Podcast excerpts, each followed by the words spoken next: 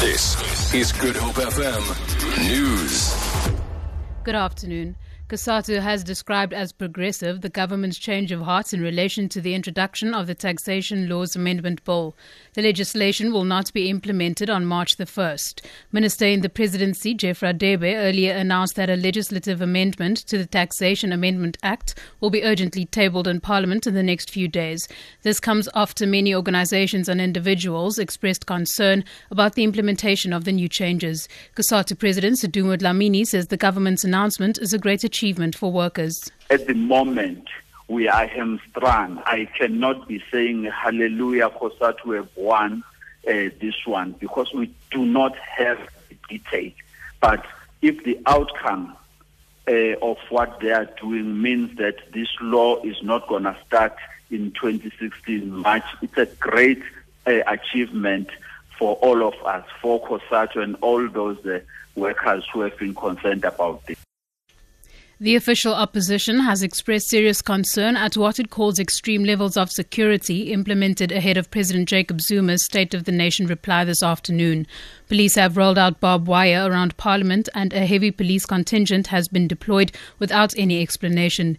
DA Chief Whip John Steenhuisen says the measures violate the spirit of Parliament's mandate to serve the public and come at unsustainable expense.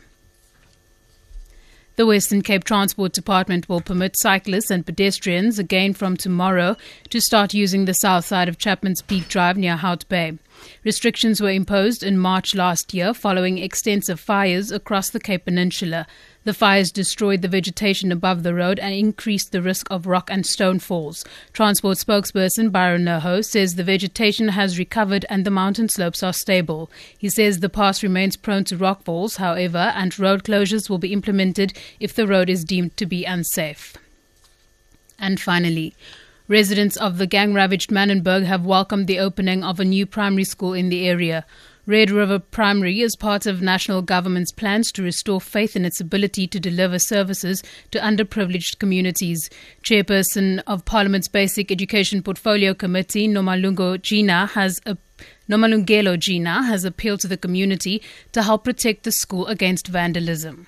The first assurance of safety will be with the communities themselves. One of the messages that you are giving out to the parents is to say, can you own the school? Can you protect the school?